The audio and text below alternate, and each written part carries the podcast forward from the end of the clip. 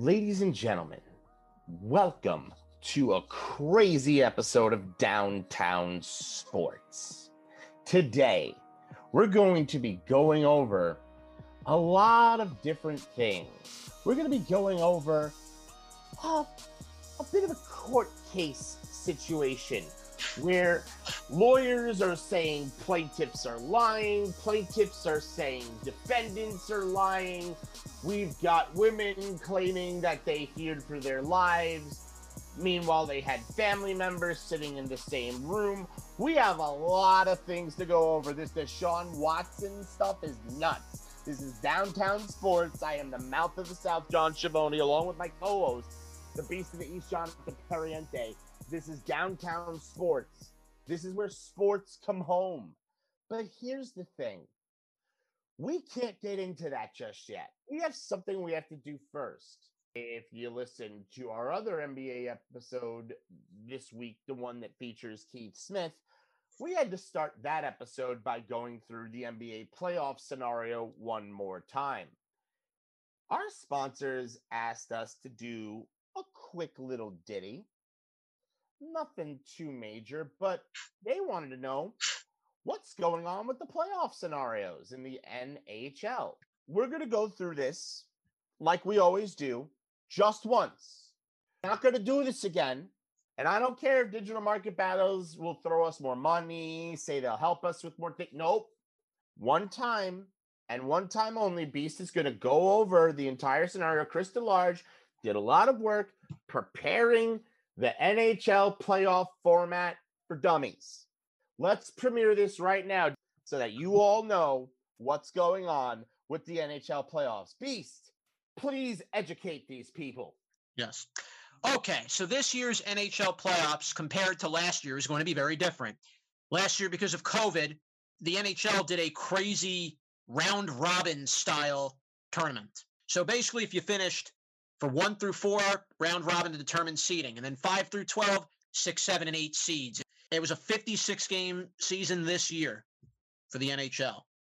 All teams play in their own division, which is sponsored by and separated all Canada teams play against Canadian teams. The West stays in the West, the East stays in the East.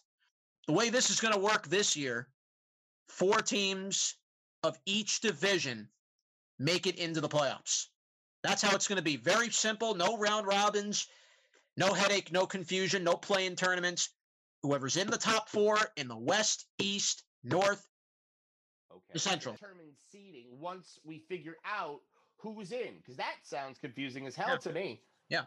Well, in the NHL, you get points for every win that you get. A win is two points. A loss in overtime or in a shootout is one point. A loss in regulation, zero points. Okay. So at the end of the day, the most points that determines who makes who's the one seed, who's the two seed, who's the three, and who's the four. Because remember, you are not playing any teams from other divisions this year. You're playing only within your own division. Okay. Right. So Top- So let's say um a team in the West Division has like 70 points and they would have made the postseason if they were in another division. They are still out because Yeah. they did not get in the top four of their division. That's how this works, Yeah. correct? I'm going to explain how. Yes, I'm going to explain that right here and right now. So the top four teams in each division are going to basically play each other in the quarterfinals. The one plays the four, the two plays the three. That's the quarterfinals first. Okay. The semis will then be the winner of one versus four and the winner of two versus three. Okay. The winner of the semis, the final four, will be seeded by points. So in this format, in the semifinals, you'll have two series of East and West teams. And then the when you get to the championship, the Stanley Cup final, East versus West. How crazy is that going to be? So, what happens to Central and Scotia North? Where do those divisions get absorbed when these playoff rankings happen? Get the notepads. What is it, Beast? Because this is hard to figure out. Yeah, it's very confusing. I'm the round robin had for dummies is confusing. So let me let me let me just do this real quick. So you're the East, right? You got the top four teams. So the first round of the playoffs for the East consists of one versus four in a playoff series, two versus three in a playoff series. The winner of that, of those two series, play each other to determine who gets out of that division.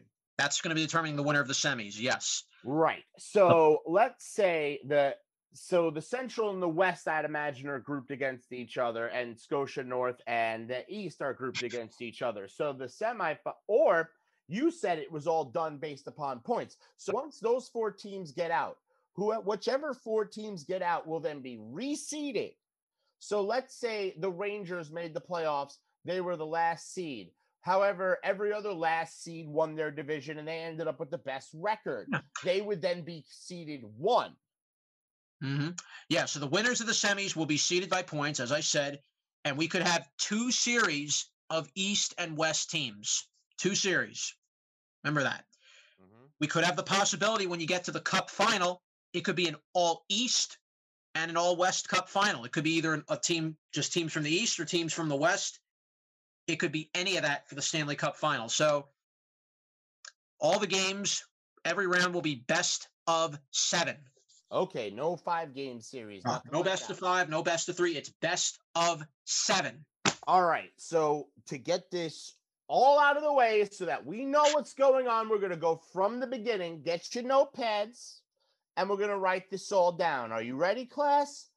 So, we got the four divisions North, East, Central, and West.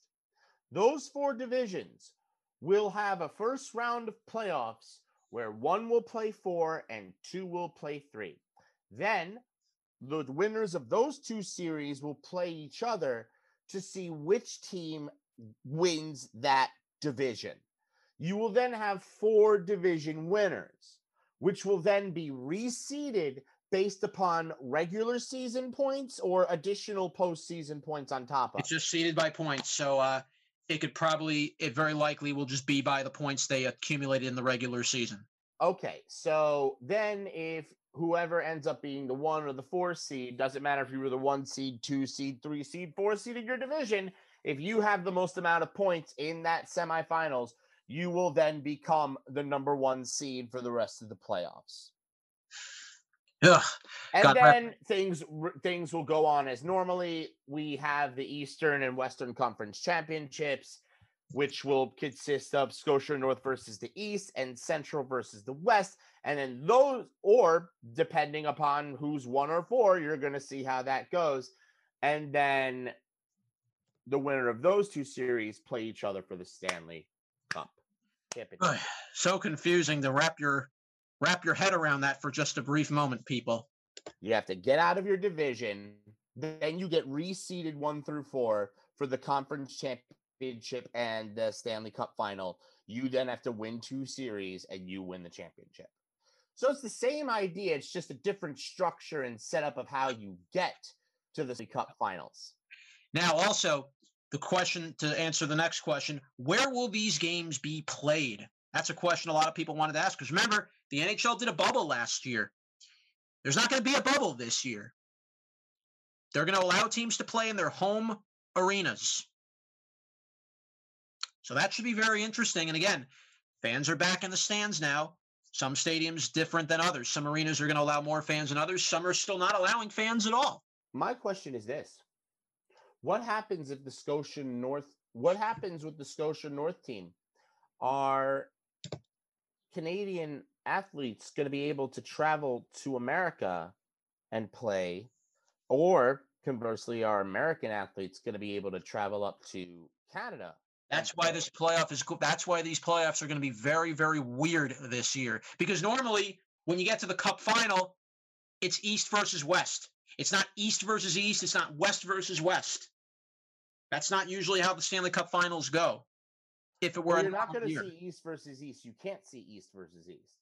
Well, based on how the playoffs are going to be aligned this year, and because we're playing under very special circumstances, there's a good possibility that this year will be a different story than any other year in the past. I mean, the only way you could see a quote unquote East versus East matchup in the Stanley Cup finals is if an Eastern Division team wins and a Scotia North team wins. Yeah, because you do have some of these Canadian teams did play originally in the Eastern Conference. And some That's of them in the this- West too. Yeah, oh yeah, yeah, definitely. So if you're Edmonton, if you're Calgary, you're uh, Winnipeg, you that's Western Canada. You play in the Western. That's a Western Conference. Fine.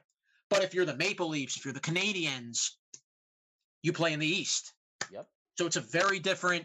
So this could be a very very unique setup for this year's playoff, So and we may never see this again. What is the backup plan if athletes are not allowed to travel to Canada? I mean, just like I'm sure the NHL has done already, there's going to be COVID protocol, just like everything else. And remember now, the Vancouver Canucks finally got back to playing their games again after they had an outbreak of COVID 19. And we're, I understand that, but are American athletes going to be allowed into Canada? So far. I couldn't say. So we tried to give you a guide on the NHL playoffs, and there are still some questions that are left to be answered. For example, once the Scotia North League is done, we've got a Scotia North League champion. What happens if they're the one seed and the entire playoffs go through Canada? Hmm. What happens to the other teams? Do they lose their home games because they have to travel up north Mhm. because they have to quarantine for 14 days before they can play? Because, you know, Canada has rules for people coming from our country.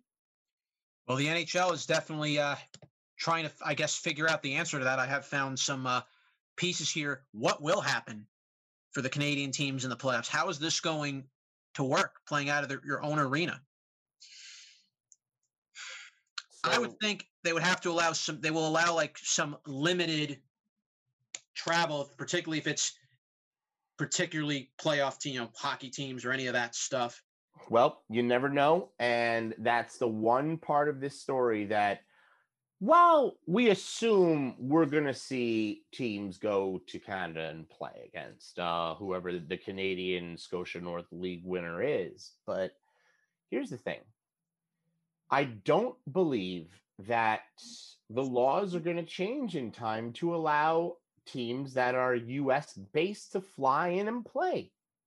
Well- So, as much as the NHL wants to say that everything is going to go along smoothly as planned, that's one big monkey wrench, big elephant in the room that nobody seems to have addressed yet. When we come back, we're bringing in Pat Creighton, and we've got to talk about some stuff with Deshaun Watson. That case has blown up.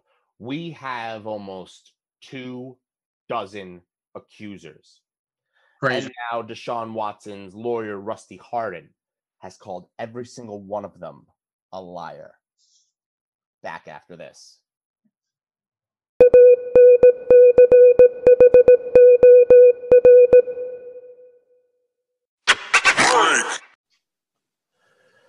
And we're back to downtown sports. I'm the mouth of the South, John Schiavone, along with my co-host, the Beast of the East, Jonathan Perriente. And um, we went through that NHL playoff scenario real, real quick, but now we have to get into this whole crazy Deshaun Watson situation.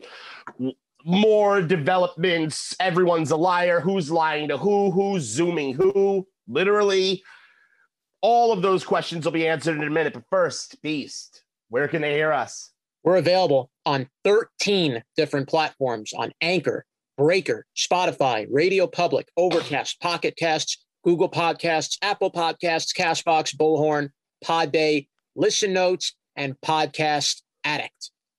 13 platforms, rants, episodes, digital market battles every Tuesday, Wednesday. All right. So I would like to bring in right now the best late night host in Houston, the host of Late Hits on ESPN Radio. Ladies and gentlemen, our buddy Pat Creighton back on downtown sports. Pat, I mean, we all know the story. Just, just to get everybody caught up. Um, the last time we touched this subject with Pat, Deshaun Watson had a baker's dozen accusing him. Um, the lawyer for the Instagram models was very shady. And since then, we've now had, I believe, nine more accusations. And now we have the lawyer of Deshaun Watson, Mr. Rusty Hardin, saying that every lady who's accused Deshaun Watson is a liar. So, can you help us dissect all of this? Well, I mean, clearly, this is everyone who speaks lies. So we shouldn't believe any of them. They're all full of crap. And uh, is there a way we can throw a book at all? I mean, so I don't know. from the last time we talked, there were 13 accusers, uh, well, 13 lawsuits. There are currently 22 lawsuits. Of those 22, there were actually a total of 23 filed. One has withdrawn her lawsuit because she didn't want to acknowledge who she was publicly uh, and, and, deal with any of that. So she just backed out. Then Tony Buzbee went and followed a another lawsuit to bring the number back up to 22. Several of these women have filed a criminal complaint with local law enforcement. That's oh, so not, now we finally have criminal complaints being filed. There are complaints civil. filed. Okay. Uh, the various police departments are investigating said claims, but there are no charges currently against Deshaun Watson. Okay. Uh, Rusty Hardin had to go to court mm-hmm. and file a motion to get Tony Buzbee to release the names of the accusers. Buzbee wouldn't release any of the names. Uh, apparently, civil lawsuits do not have the same uh, protections as criminal lawsuits. If you want the money, you have to say who you are. Hmm. So Tony Buzbee refused to give those names and told Rusty Hardin, if you want the names, go file a motion. So he did. And he got the court to give him the names. And then Tony said, Well, you know, I mean, I was going to give you the names anyway. Tony's a lying sack. Okay. That being said, on Monday, Rusty Hardin, now that he's had a week to find out, you know, do some homework on these women who have made these allegations, they went and did some homework. And then he released his response, in which he claims, you know, uh, there's a handful of women who have lied about how many times they saw Deshaun. There's uh, others who have lied about uh, their trauma that they, they claim they've got all this trauma and they can't work, but they're still working uh, and may have even offered to work with Deshaun again. There are others who have claimed that, uh, you know, from the date they claim that Deshaun may have either uh, been uh, either a sexual assault or sexual misconduct, that since that time, they have volunteered to work with Deshaun again. Which, of course, if somebody sexually assaults you or, uh, you know, conducts themselves inappropriately sexually around you and it causes you to, to have, you know, trauma, you certainly would not want to work with that person again. I would agree with that statement. Uh, there were a whole list, and I'm not going to sit here and read them to you because it's boring as hell. Uh, yeah. Uh, but there's a whole list, and he goes through them, and some of them he even names by name which ones. Some of them it's easy to, to figure out when they talk about. Uh, one of them had a business manager who said, uh, "This isn't extortion; it's blackmail." Uh, we believe that's we've Rusty has figured that out to be lawsuit number three. So this was Rusty's chance to hit back for over a month, Tony Buzbee, who claimed he wasn't going to try this uh, in the media, has used social media to denounce and defame and, and bring down Deshaun Watson. Well, on Monday, Rusty Hardin hit back. And the only response Tony Buzbee has since been able to come up with was, oh, well, they're lying. Is there a confidence that maybe Deshaun Watson and his legal team could clear his name? Is there a very good confidence in his name being cleared with all 22 of these lawsuits? Define clearing his name.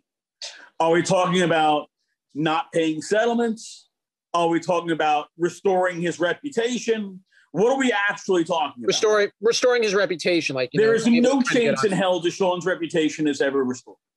Wow. Zip zero zilch nada none.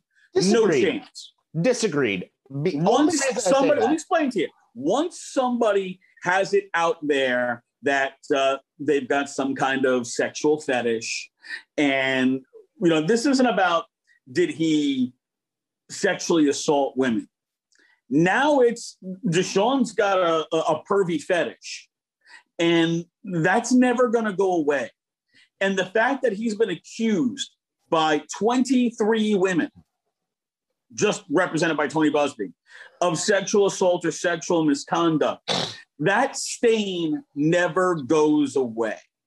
Even if he wins, even if he does not pay a settlement to any of them, 23 women there is going to be a significant segment of the population that is always going to say, well, he was rich. He got off on technicality. It's a civil suit. Style. Those women are, nobody comes forward. That many women couldn't come forward with all that if he didn't really do it. There is going to be a, a, a segment of the population, a significant segment, that is always going to believe he did something wrong. Even if he didn't, they're always going to believe he did something wrong. The idea of your reputation ever being fully restored, it never happens. It will take him at least five years to overcome the damage to the point where maybe, maybe he can get a sponsor again. He has lost every sponsorship he's ever had except one. The only one he still has is Lefty's Cheesesteaks. Why? He's a part owner. They can't fire him. Everybody else has cut ties with them, even though we're not even in court yet, because that's how our society works. Essentially, you're guilty until you're proven innocent, but even if you're proven innocent, you're still kind of guilty. And then, do you know what really upsets me even further beyond all of this? So, let's say he really is completely 100% innocent. He doesn't get cleared. Do you know who's going to get attacked? Not the lawyer, not the uh, scummy lawyer who represented these 23 women. It's going to be the 23 women and then any other woman who uh, alleges that an athlete committed sexual assault. Then they're going to go back and say, oh, well, look at what happened with Deshaun Watson. That wasn't true. This isn't true either. This is the kind of garbage that sets back the women's movements, that sets back proper treatment of women, and it just targets everybody that it doesn't need to target. To me, Mr. Buzbee, like you said before, I believe every woman that comes with an accusation and they all should be checked, thoroughly investigated, and all of that. But when your lawyer has lied as many times as Buzbee's lied, I don't. The thing is, I love how his name isn't the one being dragged through the media. It's this Instagram model or that Instagram masseuse who said this about her family member being there and she felt unsafe and all this other stuff. Instead of blaming the lawyer for all the inconsistencies, they're blaming the clients for all the inconsistencies that the lawyer has come up with. That this, this entire case is a whirlwind of garbage. I don't know where to even make heads or tails of it, but the one question I have is how many criminal charges have actually been filed? We know we have 22 civil lawsuits or 23. How many criminal charges have actually been filed? None. Zero. Report Zero criminal charges. A report has come out that at least two of the accusers have agreed to meet with the NFL.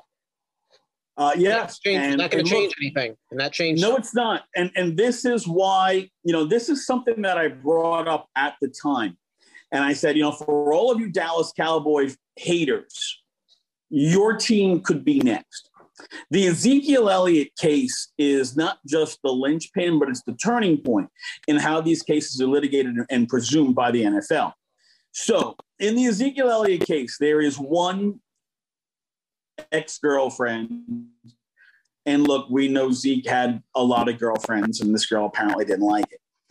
One ex girlfriend for Zeke Elliott claimed that he beat her up.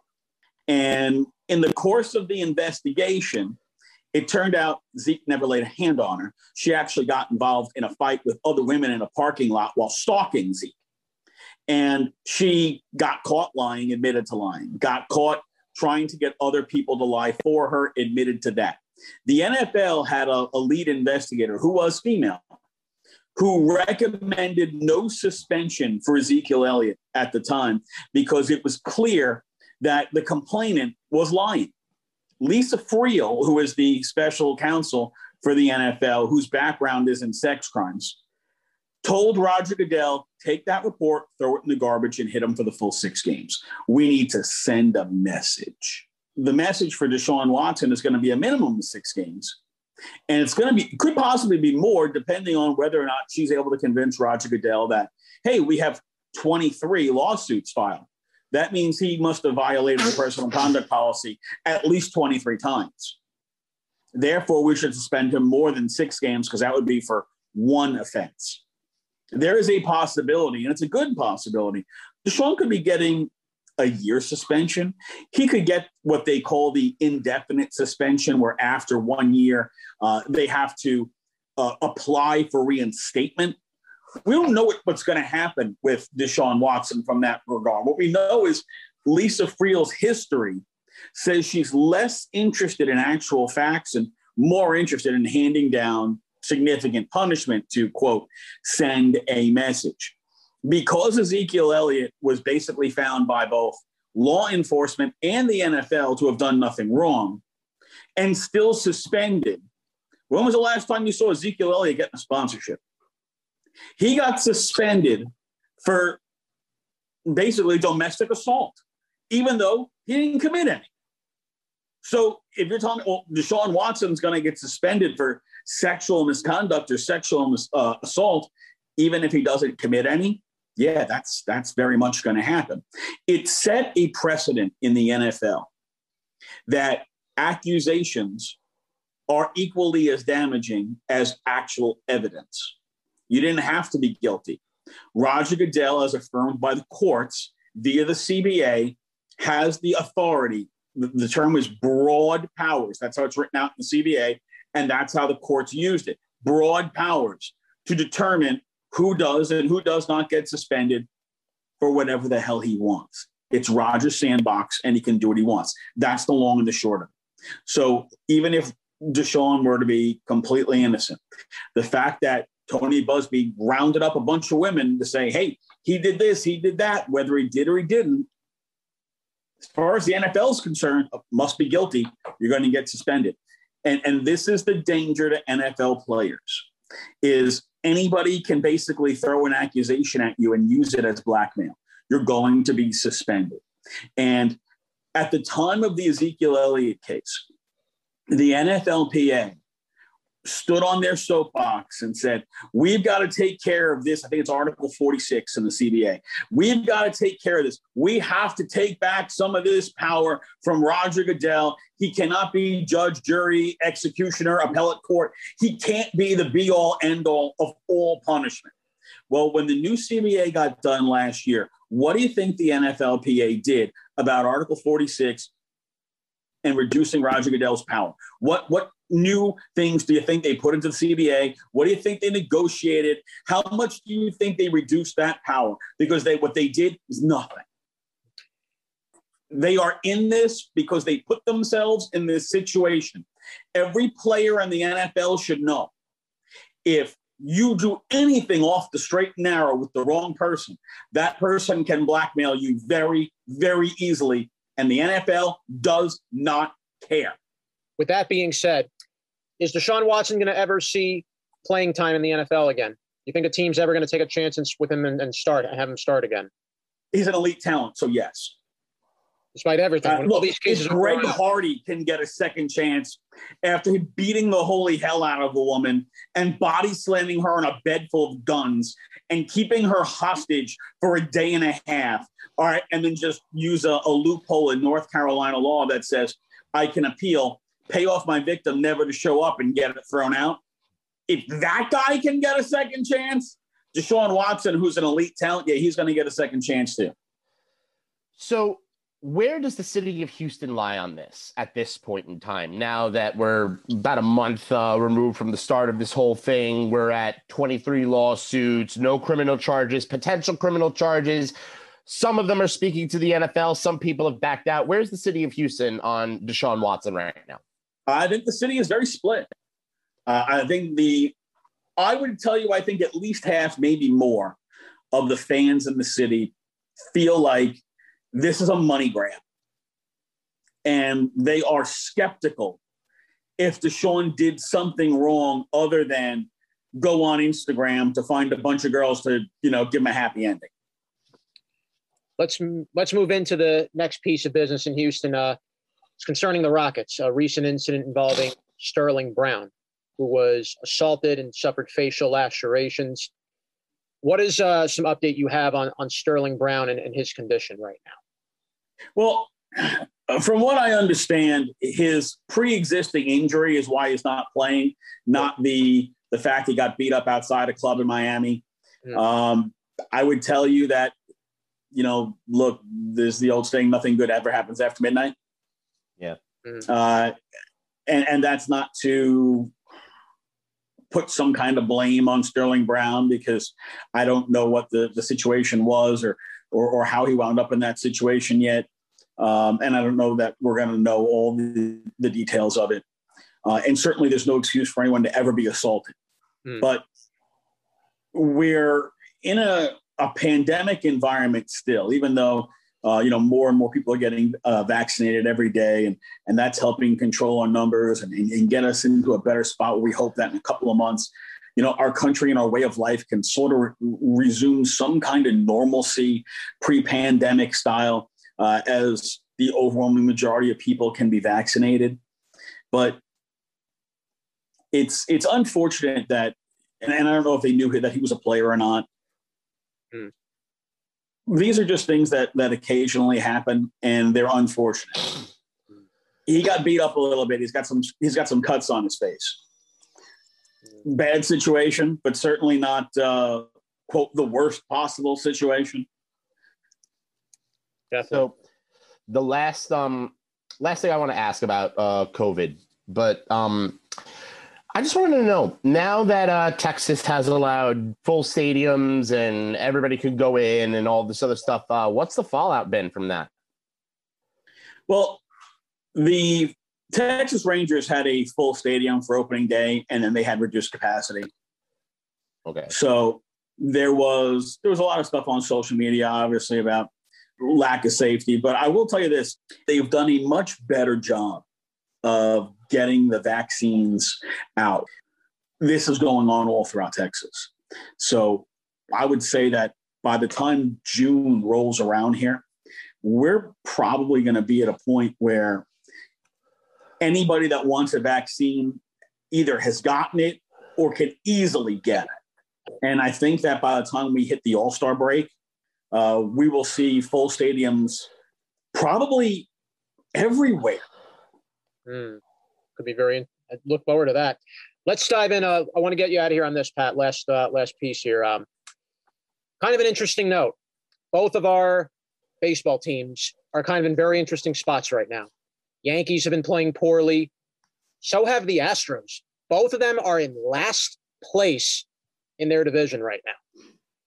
Did you ever imagine Houston was going to kind of start off the way they had. They, they got off to a good start, then COVID hit, Bregman, Altuve missed time. And the Astros right now are struggling to score runs. The Oakland A's have come out of nowhere so far and have won 10 in a row. Is, are you are you concerned a little bit for the Astros right now? It's still very early. It's a it's way too early for people to be panicking. We're two weeks into a season of 162 games. Of course. I mean, literally, there's 150 games left. Okay. So the the panickers even for the Yankees who are struggling more so than any team was expected to struggle. Way too early for people to be hitting the panic button. I mean, look, it's it's baseball, not football. Mm-hmm. Uh, there's a lot of season left. Of course. Uh, you know, it's like 92% of the season left.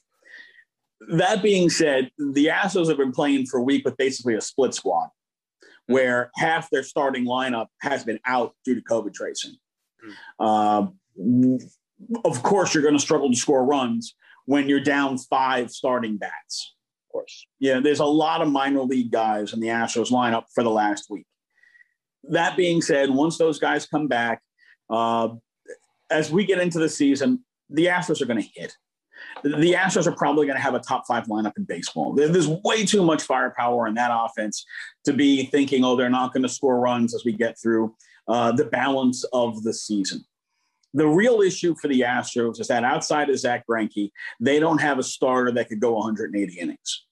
You know, and if and just not only talking about if they're healthy or not.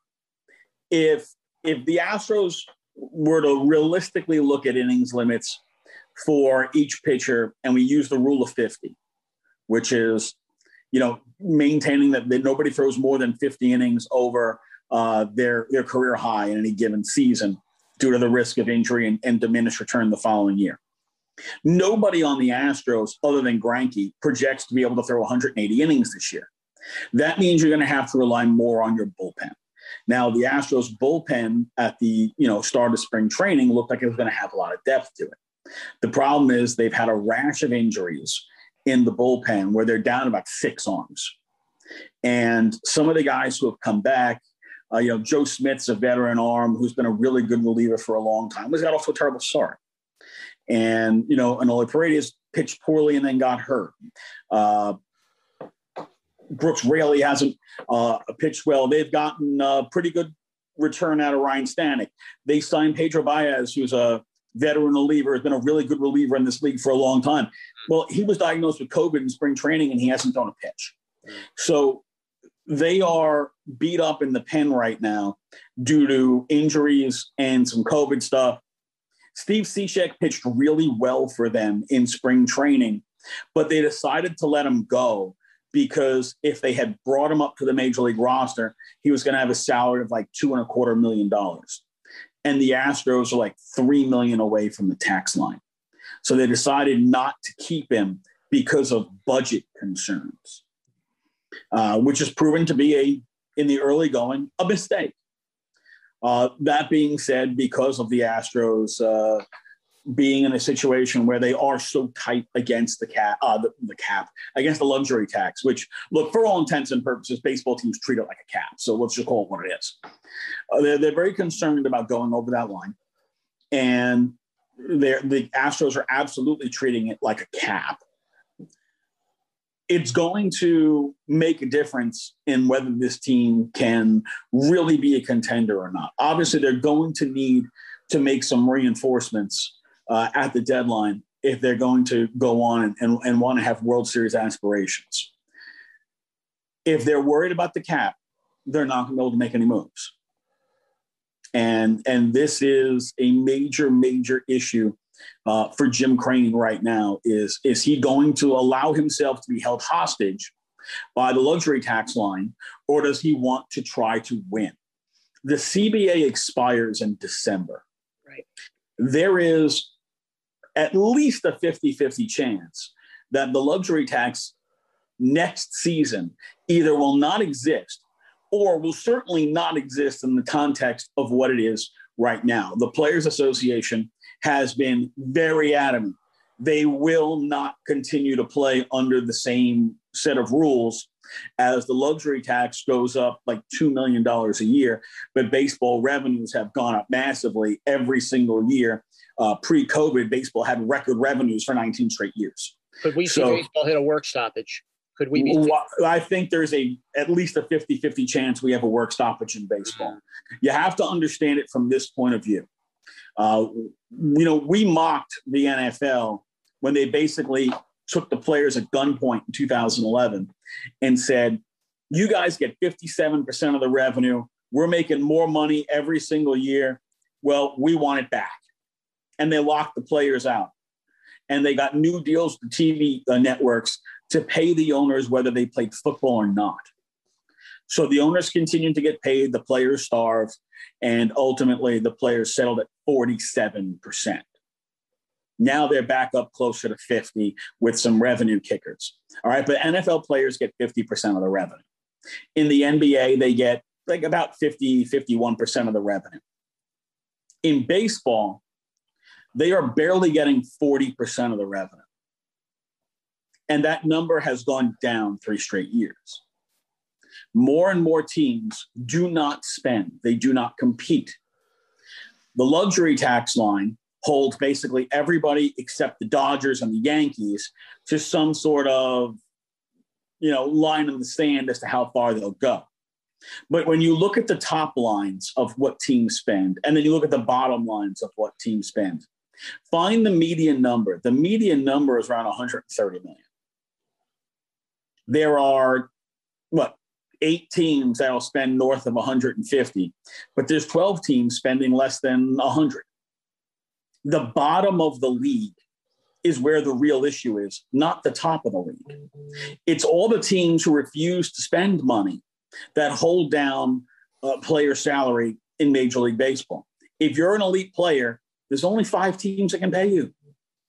And that's really the bigger issue. And I think MLBPA finally gets that. And that's the fight they're going to take to the owners. They're so worried about who can spend the most. The problem is they don't give a damn who spends the least. And you got teams out there that have payrolls less than Trevor Bauer is making this year. Yep. And, you know, back in 2013, the Astros were the butt of the world's jokes because their payroll was less than A Rod's salary. Well, it's eight years later, and we still have that scenario. So that is really the bigger issue. Baseball doesn't need a, a luxury tax line, it needs a floor. It needs a floor that as they make, you know, 10 plus, 11 plus billion dollars, get new TV contracts, continue to get uh, people back into the stadiums, and now the revenue streams uh, normalize and continue to go up like they always do. You can't have teams with $40 million payrolls. Everybody, there is no excuse for any team in baseball, given the amount of revenue baseball generates, to have a payroll under 120 million. Absolutely zero. That's the fight. That's the issue. How do we get the bottom feeders to stop being perennial bottom feeders? Pat Creighton, host of Late Hits, ESPN Radio in Houston. Thanks so much for coming on. Thanks for clearing, or at least trying to help clear that Deshaun Watson mess up. And I think I'm actually more confused now. But um, thank you, and uh, hope to have you on again soon. Hopefully, this situation uh, starts to resolve itself sometime in the very near future. Thank you, Pat. No problem, fellas. Take care. All right. When we return, our NHL top 10 back at us.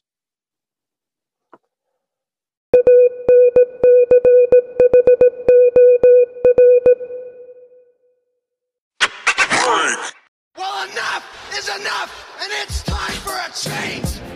And we're back to Downtown Sports. On the mouth of the South, John Schiavone. Along with my co-host, the Beast of the East, Jonathan Periante. Want to thank Pat Creighton for coming on, but we were going to do an NHL top 10. We had explained in the beginning of the episode the NHL playoff format. But here's the thing. Here's the problem. We have to shelf that for this week, Beast. Mm. We can't do it this week. We, we can't. Because um, we have to do an 8 and 8. We haven't done one of these in a while, but we have to do an 8 and 8. Mm. Because since our conversation with Pat earlier in the day,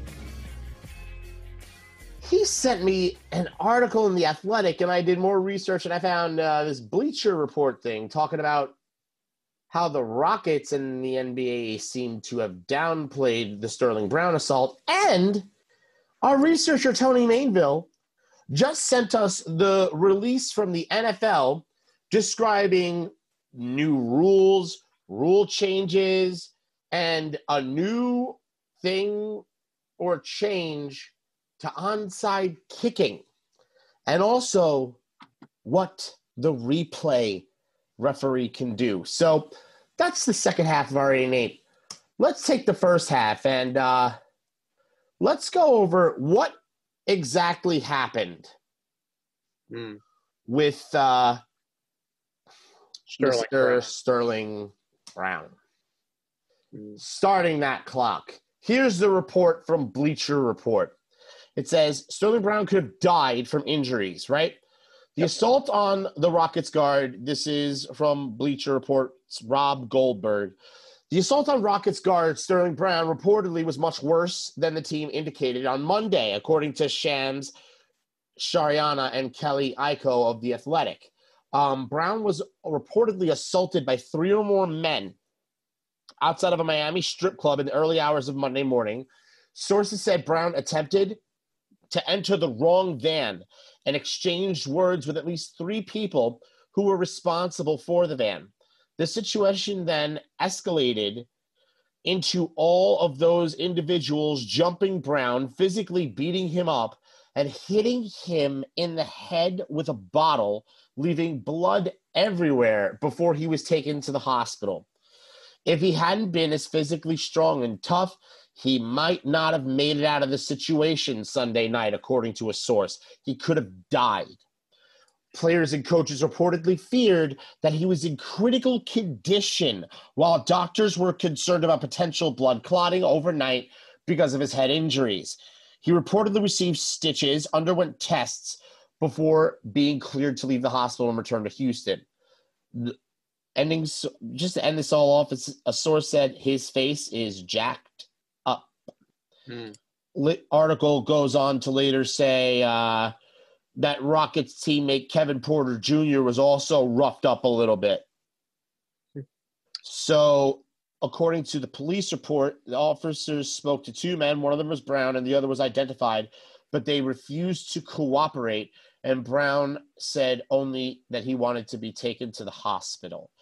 Brown mm. previously agreed to a $750,000 civil settlement with the Milwaukee Police Department after a complaint of excessive force that took place in January 2018 that would explain his um, attitude towards the police. Well, speaking of Porter Jr., I got a little report here about an hour ago from Tim McMahon of ESPN okay. that he will miss time due to the violation of the NBA's health and safety protocols from visiting that strip club that Sterling Brown got assaulted.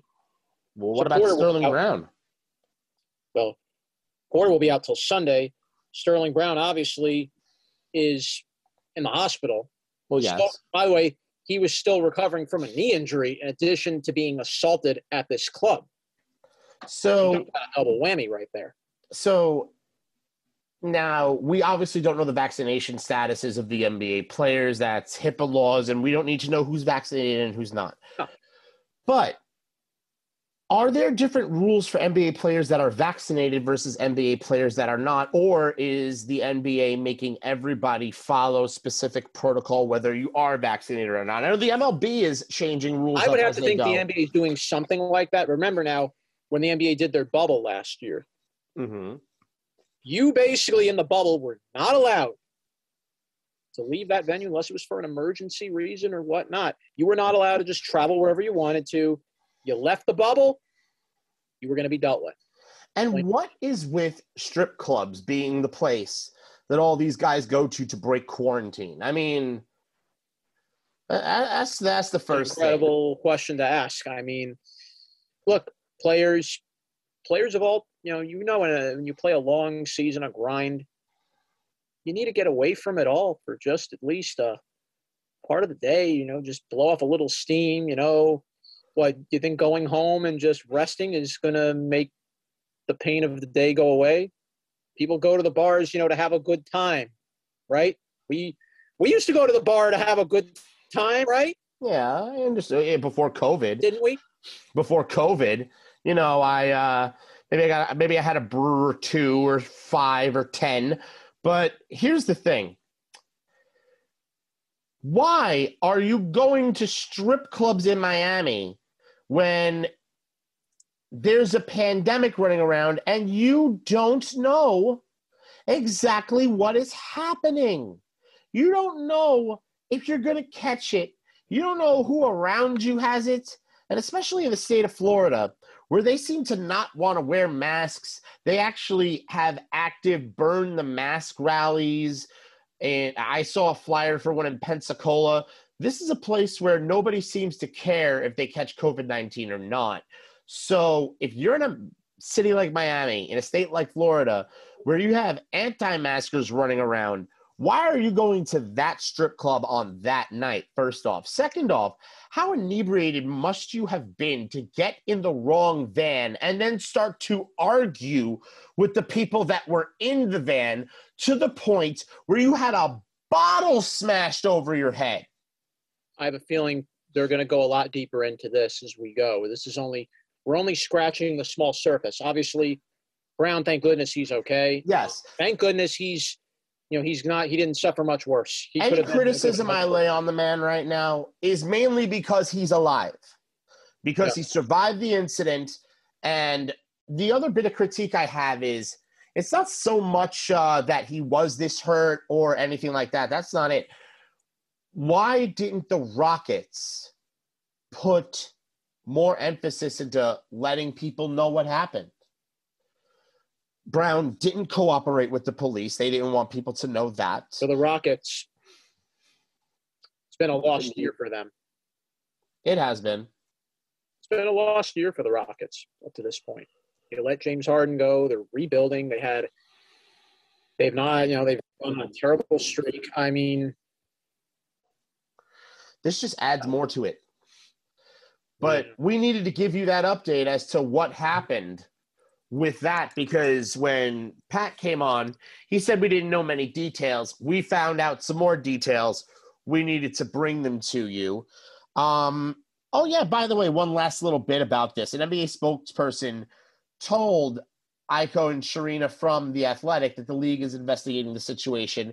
In addition to looking into the altercation, the players stripped to the trip to the strip club likely violated the league's health and safety protocols amid the COVID 19 pandemic. So that explains it. So that, that basically explains it for Porter Jr. And I'm probably sure once Brown is cleared and able to leave the hospital, I'm sure the same rule is going to be applied to him as well. The NBA is going to send him a get well card and a suspension slip. A get well card and a suspension slip. He was already injured, and this just adds more to the Tillman Fertitta could Houston be in worse. Rockets could be circus. could have been much worse. Could have been. He could have been dead.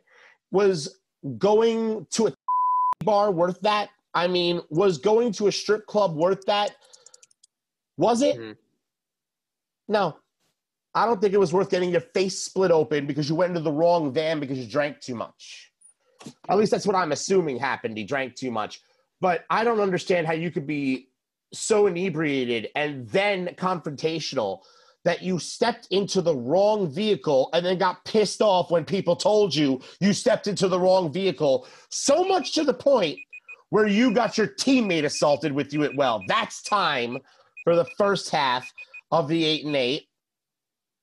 Beast, you and Tony told me about something crazy. Now you need very to, well. Let's get the let's get the second part of this eight and eight up. Let's get the second part, Beast. You can go ahead. We're gonna put eight minutes on the clock for you two. Tell us about these brand new rule changes, Beast. Well, as I'm getting them up, it's uh it's very significant what the NFL is going to be doing next season as far as little changed how play is going to go down. Uh, there've been a lot of there's been a lot of a lot of debate with what the NFL needed to do with changing rules, with penalties, etc. Okay. So here's going to be a little preview. Oh, great! The owners approved a new set of rules on Wednesday for the 2021 season. One of which will expand the influence of using replay officials ongoing de- amid ongoing demands from coaches for more oversight of game day officials. This is from Kevin Seifert, staff writer for ESPN.com. You know what this is, right? So, you the know first middle right? change replay you know officials. Is, right? hmm? See this? You know what this is? Yes. I kept the bucket around because whenever the NFL announces rule changes, it starts to you know get in my stomach a bit. Replay officials will not be able to throw flags or reverse calls on their own. Okay. But they can now offer referees advice based on what they've seen on broadcast replays in the areas of possession, completed or intercepted passes, location of the ball relative to the boundary or end line, and whether a player is down by contact. That's a big Wait. change right there. That, that, that's pretty big. Hold on. Replay officials before were limited to participating in plays that were under review. So now they're going to be broadened even more. You're going to really broaden the use of the of the replay officials now instead of just in the last two minutes. Wait a minute. So I have a question. Coach, One question. Yes. The replay official was not allowed to speak to officials about calls. From like, let's say like a coach decided he was going to throw a challenge flag the yep. replay official has nothing to do with any sort of decision making whatsoever at that point yep. in time until now. Now they can be. And now we're going to see this rule change for 2021. So now they can be involved when before they could not. Why wasn't the replay official allowed to speak to the on field officials about replay calls? Why was that a thing that needed to be amended? That's a very good question. Why it took till 2021 to finally do it? Beyond me. Roger Goodell, ladies yeah, and gentlemen. Coaches Roger will not Goodell. have to throw challenge legs to prompt the advice of, well, the replay officials. Rich McKay, the chairman of the NFL Competition Committee, said neither the committee nor owners felt comfortable with adding an additional official with full authority. So, I mean, can you believe? Yeah, can you believe it's gotten to that point now where we don't even trust an authority of an official, a regular official? So they're saying that the replay official, whose job it is to analyze replays and, you know, say, hey, guys, you ought to review this, that person's not qualified to review film and throw a flag. That's what you're telling me. Yeah. Let's keep going. It could, we have even more rules that are going to be kind of thrown in here, and it's going to be very interesting how these rules are going to be utilized. The, end, the owners approved a one year experiment to make it easier to recover onside kicks. Wait, 2001, what? the receiving team on kickoffs will be limited to nine players within 25 yards of the ball. So, see the difference right there? You can't stack anymore. So, we can no longer put all 12, all 11 men on the field right there. There has to be two sent to the back, as in like the way you would for a normal kickoff. You can't just stack a whole bunch of hands guys and not have anybody hanging back for a return. Mm-hmm. Last season, NFL teams only recovered three of 67 onside kicks, which was the lowest total recovery rate since 2001. Do you think this could mean the onside kick becomes a more used thing versus a desperation move at the end of a game? It's going to be more prevalent, I think. You're going to see you're going to see some coaches that are not afraid to kind of roll the dice, maybe not mm-hmm. afraid to take a little chance if they see something. Look, Sean Payton in the Super Bowl did on onside kick that changed the scope of the game. He didn't do that. The Saints were not winning the Super Bowl. So now that you can't stack, those things become easier. You said Philadelphia's owner or general manager or somebody suggested something, right? Yes. Teams be given an option to gain 15 yards on one offensive play from their own 25 yard line to retain possession after a score. What happens if they don't? It doesn't really go into that. It just it was just Would it then be that the, the opponent gets the ball on whatever yard line either the play ended on or the 25 yard line even? I think again, this is only from this is still in relation to onside kicks. So I guess if you you know like how when you you you kick off the when you kick off the ball, you kick it from the 35 yard line, let's yes. just say, or whatever. Yes. But then when you start a possession, like if it's a kick goes out of bounds, you start it from the 25 yard line. We have two proposals on the table. Now, what we're seeing is the first one where only nine men allowed near within 25 feet of the ball, right?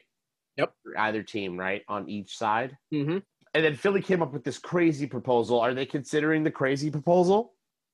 We haven't really, it hasn't really been uh, I guess, given approval. I don't I don't know if this is going to pass. To be very frank with you. Okay. Again, it's just a proposal. It's nothing final. So thank God. A rule was also tabled that would have expanded the area where players are prohibited from blocking below the waist. McKay says there's enough evidence to support passing the rule now, but that several teams had questions that it will take some time to address. They could come back to it by next month. So they might actually be banning chop blocks from more areas of the field. It would make sense. I mean, we've been having it's not been as prevalent anymore, but the chop blocks are always a have always been a problem in the mm-hmm. NFL. And sometimes again, somebody can get really hurt when you yes. chop block. You can really hurt a player. You can really severely injure somebody. Yeah, that's shattering somebody's knee, breaking a femur, compound fractures. Look at Dak. Look at Dak Prescott. You'll have a whole every week. You'll have a brand new Dak Prescott if you don't uh, control chop blocks like you have been in the NFL so far. What are the rest of these crazy rules? Well, some of them are very small. Elimination of overtime in preseason games makes sense. Okay. Yeah. Uh, players, including running backs, wide receivers, tight ends, defensive backs, and linebackers, can all wear numbers in the single digits. Used to be only double digits. Let me explain why that's significant. Let me explain why that's significant. Back yep. in the day, there used to not be as much video recognition technology and stuff like that as there was as there is today. So you would need your quarterback or your punter or your kicker to wear a single number so that referees in the middle of a scrum can determine if a quarterback was hit illegally or a kicker was hit illegally or a punter was cracked in the head or something of that nature makes it easier to identify that player on the field so that you can either a protect them b know where your quarterback is. Whole bunch of reasons. It's not necessary anymore. Yeah. let's keep going. There will also be a rule change that will now force a loss of down if two passes are completed behind the line of scrimmage. Pat mahomes and lamar jackson are going to have to figure out new ways to make their money well, Lamar Jackson's going to have to learn more how to throw the football down the field instead of just running. And that's the eight and eight. There it is. And there'll the be more rules to come. There's going to be a lot more other changes to come, and we'll we'll address them as we get a little closer to the NFL season. We'll have the schedules revealed by May 12th. Ooh, you're gonna want to tune in for that. You're going to want to see where the Jets and Giants are playing, especially. But with that, we are going to end today's edition. They have a very interesting schedule coming up. They do. But with that, we're going to end this edition of Downtown Sports. I'd like to thank Patrick Creighton for coming on and explaining this Deshaun Watson madness. I would also like to thank Tony Mainville, our researcher, Krista Large, our statistician. Thank you guys for what you guys have contributed to the show this week. Beast, tell them one more time where they can hear us. We are on 13 different platforms. We're on Anchor, Breaker, Spotify, Radio Public, Overcast, Pocket Casts, Google Podcasts, Apple Podcasts, Castbox, Bullhorn, Podbay, Listen Notes, and Podcast Addict. We are on Tuesday, Wednesdays every week. Rants, episodes, digital market battles. Downtown sports, we are, and we are where sports come home. For the Beast of the East, Jonathan Perriente. I am the mouth of the South, John Schiavone, saying, We're out. Thanks for listening. Goodbye.